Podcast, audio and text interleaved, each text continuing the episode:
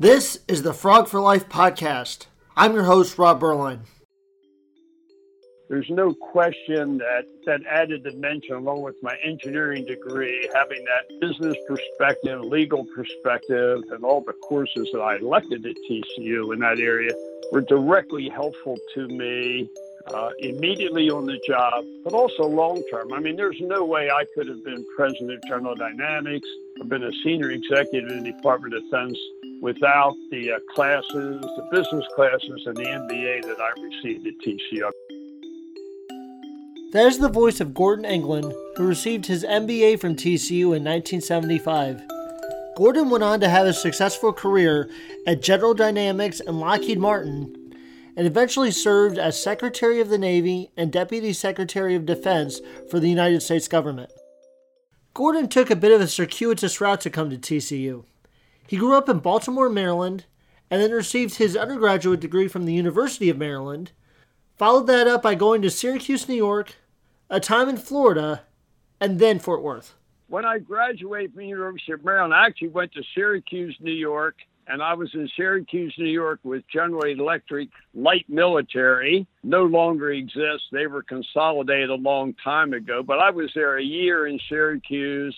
First year I was there, it snowed 120 some inches, and I decided Syracuse was not for me. So after a year, by then I was married.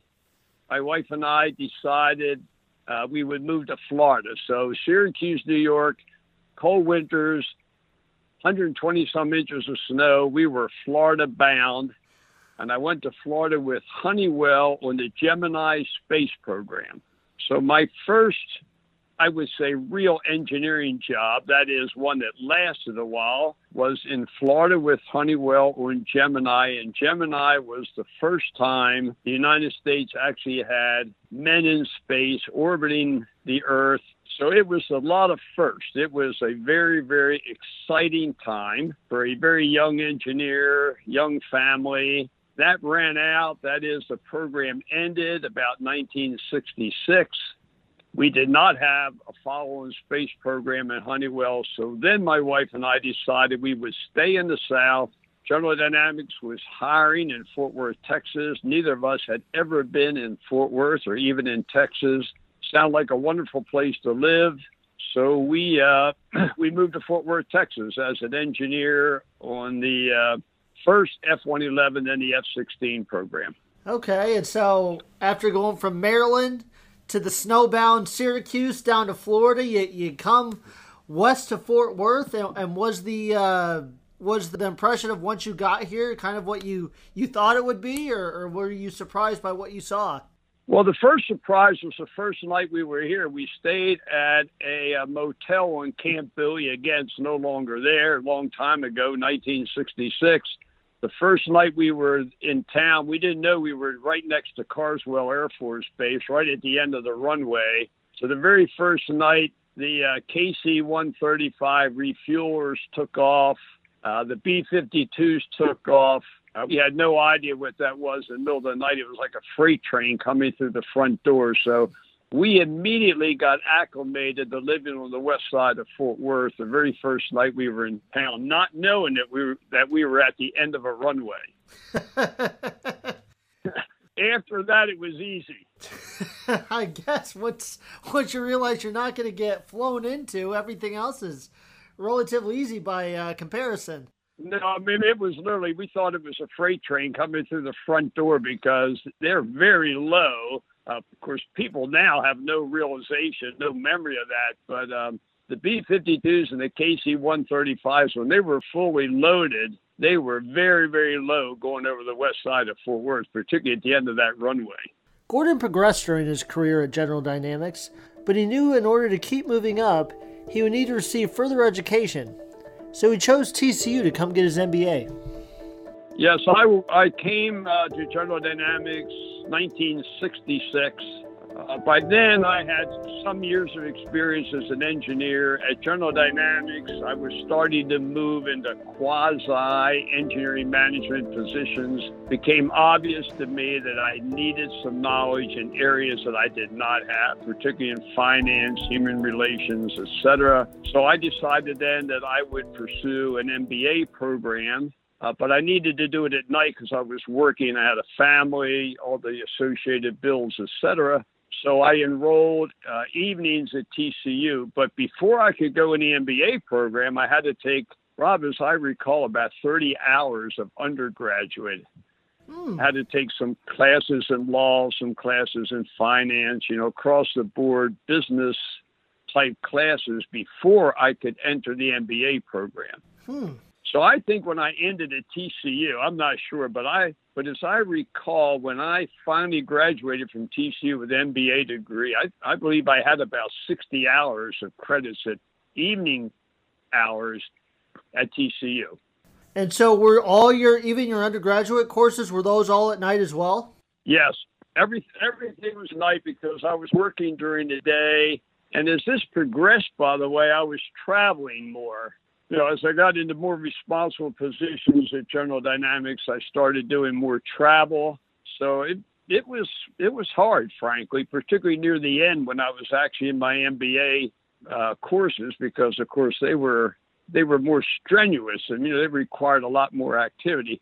Uh, one comment about this, though, Rob, I, I never actually went to TCU to get an MBA. I mean, I did go to get an MBA, but but it wasn't so much getting the MBA as I needed the knowledge. Mm-hmm. So when I when I took those courses, I mean, I drained every professor of everything I could possibly learn because I needed that information to do the job and to move ahead at General Dynamics. And so, what was your impression of TCU aside from just attending the classes? I know you you had to do it at night, so you probably didn't get to see a whole lot of uh, daytime events or things like that. But did you were you able to form an impression aside from you know just the the knowledge you were gaining? Well, uh, first of all, it was evening, so I did not have quote a typical TCU experience. That is, go to classes, form lots of relationships. The relationships were people like myself also going to school at night, working during the day. So it was primarily class oriented. I mean, there were very, very little social, wasn't about going to football games, etc. I had a family at home. So I would uh, typically on my MBA, when I was taking evening classes, after work, I would go to TCU, take classes. Then after class, I would go to the library and I would stay there until the library closed and actually do work, homework, etc., learning, uh, go home, go to bed, get up and go to work and do the same thing the next day. So those they were pretty uh, intense times. I mean, I was impressed, obviously, with the professors, with the physical plant, uh, but I didn't have a typical TCU social life that many students who go full time experience. And so, after you received your MBA, you continued to work at General Dynamic and moved up the ladder, and then eventually Lockheed. So, can you talk about your professional experience with, with General Dynamics and, and then once it transitioned into Lockheed? Yes. So, I, um, again, it was a little bit of a convoluted path, Rob.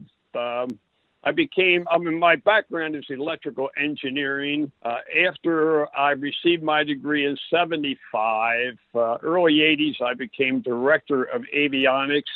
So that's the electronics that go in the airplane primarily then F 16. That was early in the airplane. So I had a lot of experience putting together, designing, developing the avionics, electronics for the F 16 airplane. And in 1986, uh, the company, the corporation asked if I would move to Michigan. Again, my wife and I had never been in Michigan. But I went to Michigan as vice president of engineering for a company that General Dynamics had bought from Chrysler Corporation. It was a ground combat systems, primarily Army vehicles, M1 Abrams, tank.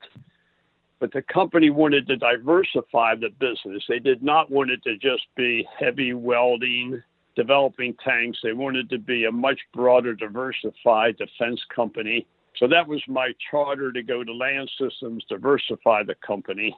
In 1991, I was named president of Land Systems.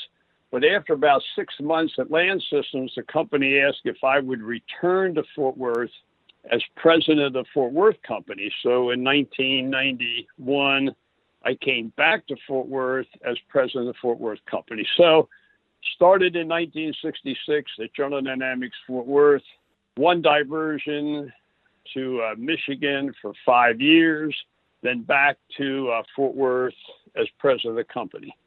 After working in the corporate world for 35 years, Gordon transitioned to the public sector, serving as the Secretary of the Navy beginning in May 2001. So, Rob, as president of Fort Worth Company, even before being president of Fort Worth Company, I was fairly active in Washington on various boards and committees. Department of Defense has Defense Science Board, various executives that advise the Department of Defense on various matters, studies, etc. That started, frankly, back in the 80s when I was director of, avion- director of avionics. I would participate in various studies, analysis. So I was fairly well known in the Washington community. By now, was a senior executive in the defense sector. So I guess it was uh, Bush when Bush and Al Gore uh, during that campaign. I was asked I was actually asked by both parties if I would consider coming into government. And I was near the end of my career. I had always decided that at some point in my career, I would, quote, pay back to the government, pay back to the country, and I'll spend some time in Washington and see what I could contribute. So that, that's what led to um, being asked to serve as Secretary of the Navy by Secretary Rumsfeld. And then you, your transition was a, during a very eventful time in our country. It started in 2001, and, and four months later, after you started, I believe was was 9/11. So, how much did that event change what any maybe preconceived expectations of your role and, and what you thought it would be? And then four months later, it's a completely different world. Well, it changed the entire Department of Defense, changed the nation. Uh, still, I mean, that change is still taking part to place, Rob when I uh, was confirmed as Secretary of the Navy, it was in May of 2001. And the agenda in the Department of Defense then was to uh, try to restructure the Department of Defense, make it more efficient, make it more effective, uh, try to rebuild the military. There was a there was a drawdown in the 90s, quote the peace dividend. Peace dividend came out solely out of the Department of Defense. The Department of Defense was frankly in a pretty dire straits at that point.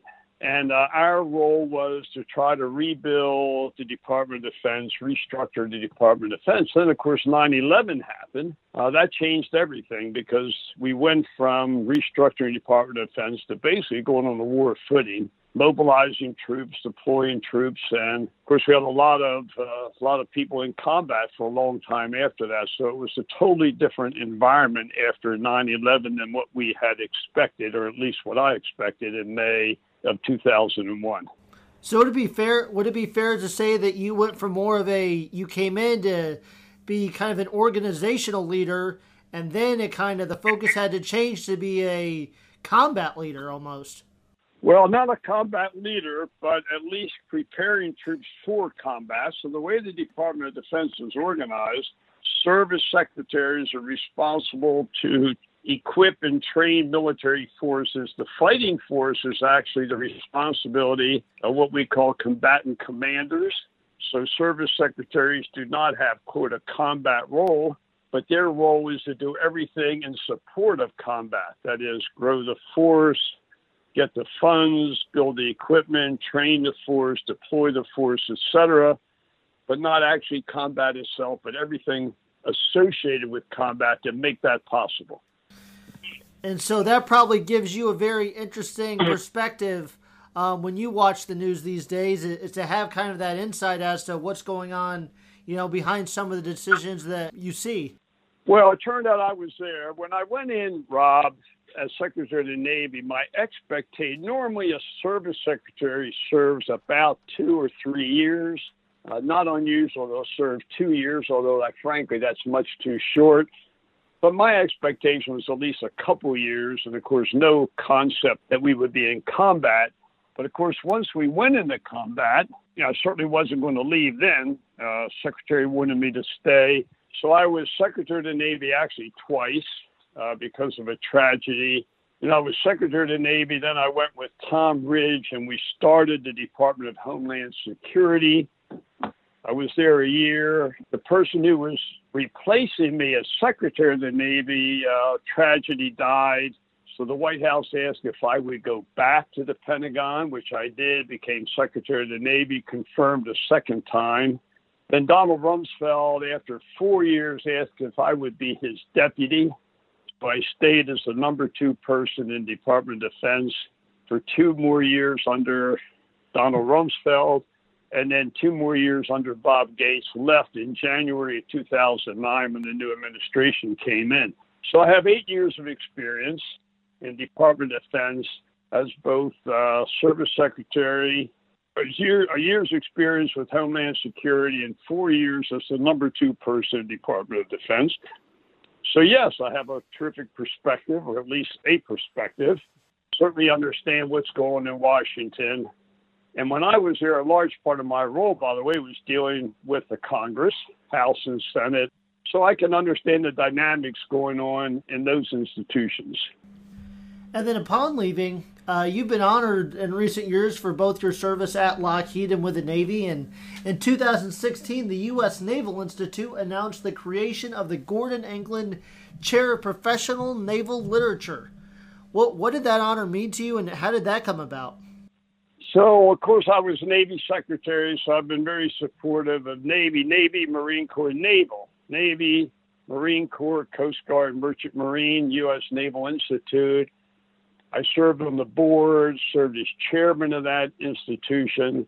So they honored me by naming a chair, funded a chair in my honor, which was uh, very much appreciated. Uh, but it it was to recognize my work with the Institute and uh, with the government on behalf of all the men and women who serve in the naval services. So it was it was very much appreciated, Rob. And some other honors you've received include being chosen as the first recipient of the Bob Bolen Civic Leadership Award by the Neeley School of Business here at TCU, and you've been a member of the Board of Visitors uh, for TCU. So, talk about the different experiences you've had specifically with TCU upon um, your retirement? Well, I was uh, on the board of visitors, TCU, uh, when I was at Lockheed, I believe early 90s, maybe later. I've sort of lost track of dates now, but I was on board of visitors for quite a few years. Uh, enjoyed that immensely, uh, working with uh, TC, directly with TCU uh, leadership and also with leadership in the community. TCU obviously has a wonderful reputation. The city executives and people are just delighted to work with and be part of the TCU community. So that was interesting and exciting to deal with a lot of the civic and business leaders in Fort Worth who are associated with TCU, along with uh, the TCU leadership. So that was a, a terrific uh, experience. Bob Bolen and I were very close. Uh, he was absolutely wonderful, wonderful person to know, leader, mayor, and directly associ- associated with TCU. We maintained our relationship uh, literally until uh, uh Bob died. Uh, but I would go visit him at TCU, and so that was another wonderful relationship that grew out of my TCU experience. You've talked a lot about your, your role both in business and in public service. So, what does your day to day life look now, and, and do you miss uh, some of those high stakes and high ranks of General Dynamics, Lockheed, and then your uh, service in the government? So, I will tell you, I, I, I frankly don't miss the uh, the corporate. I, I've I've had enough roles there, and I think comfortable. Frankly, I do miss the government. I mean, to be blunt, I'm glad I'm not there. I put in my eight years. They were a long, hard eight years, particularly during all the combat during that period. On the other hand, uh, I do have a lot of experience. I do understand a lot of, uh, I think, the issues.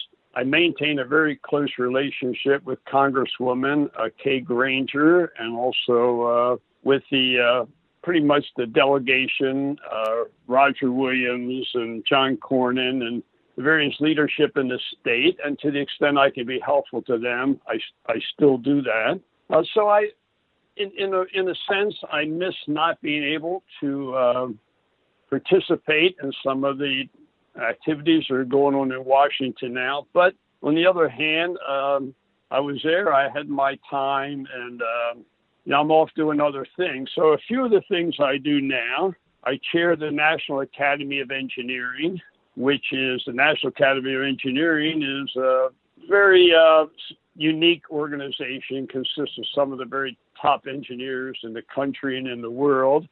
So that's very stimulating, exciting. We have a similar organization here in Texas called the Texas Academy of Medicine, Engineering, and Science of Texas. And uh, I was president of that until just a month or so ago, but I'm still active and on the board and in activities with that organization. And I'm still do some uh, activities in Washington. I'm still uh, active with a few small companies, so most of my effort now is with small companies, not large organizations. And like you said, I'm, I'm at my ranch today. I have a small property here out in uh, Eastland County. And whenever I get an opportunity, I come here uh, trying to bring the land back. Uh, a piece of property I have been deserted for a long time. So trying to bring it all back, bring back the natural grasses. And I have some cattle and some donkeys. And so it's fun to come out. And I'll close with this. Looking back, what role do you think your, your time at TCU as a student and and as a, a, board member of different things, what, what role do you think that played in your success both in business and in public office? Well, I mean, the MBA was crucial to everything, Rob. There's no question. I know now a lot of students get their MBA right out of college, but I didn't do that. I actually had quite a bit of experience when I got my MBA. So when I was working on my MBA, I used that what I learned, I put to work every day. So it was directly helpful to me uh, on the job. There's no question that that added dimension, along with my engineering degree, having that business perspective, legal perspective, and all the courses that I elected at TCU in that area were directly helpful to me uh, immediately on the job, but also long term. I mean, there's no way I could have been president of General Dynamics or been a senior executive in the Department of Defense without the uh, classes, the business classes, and the MBA that I received at TCU. I mean, I, none of that would have been possible without learning what I learned at TCU. Well, this has been so insightful, and we thank you so much for taking the time to join us today. So, Rob, uh, nice talking to you. Very best to you and all the students, all the faculty, and everyone at TCU. And I'm still delighted to be uh, here in Fort Worth and still associated with the TCU community. Thank you to KTCU and student Jake Hook for the assisting in the editing of this episode. Thank you for listening to this episode of the Frog for Life podcast.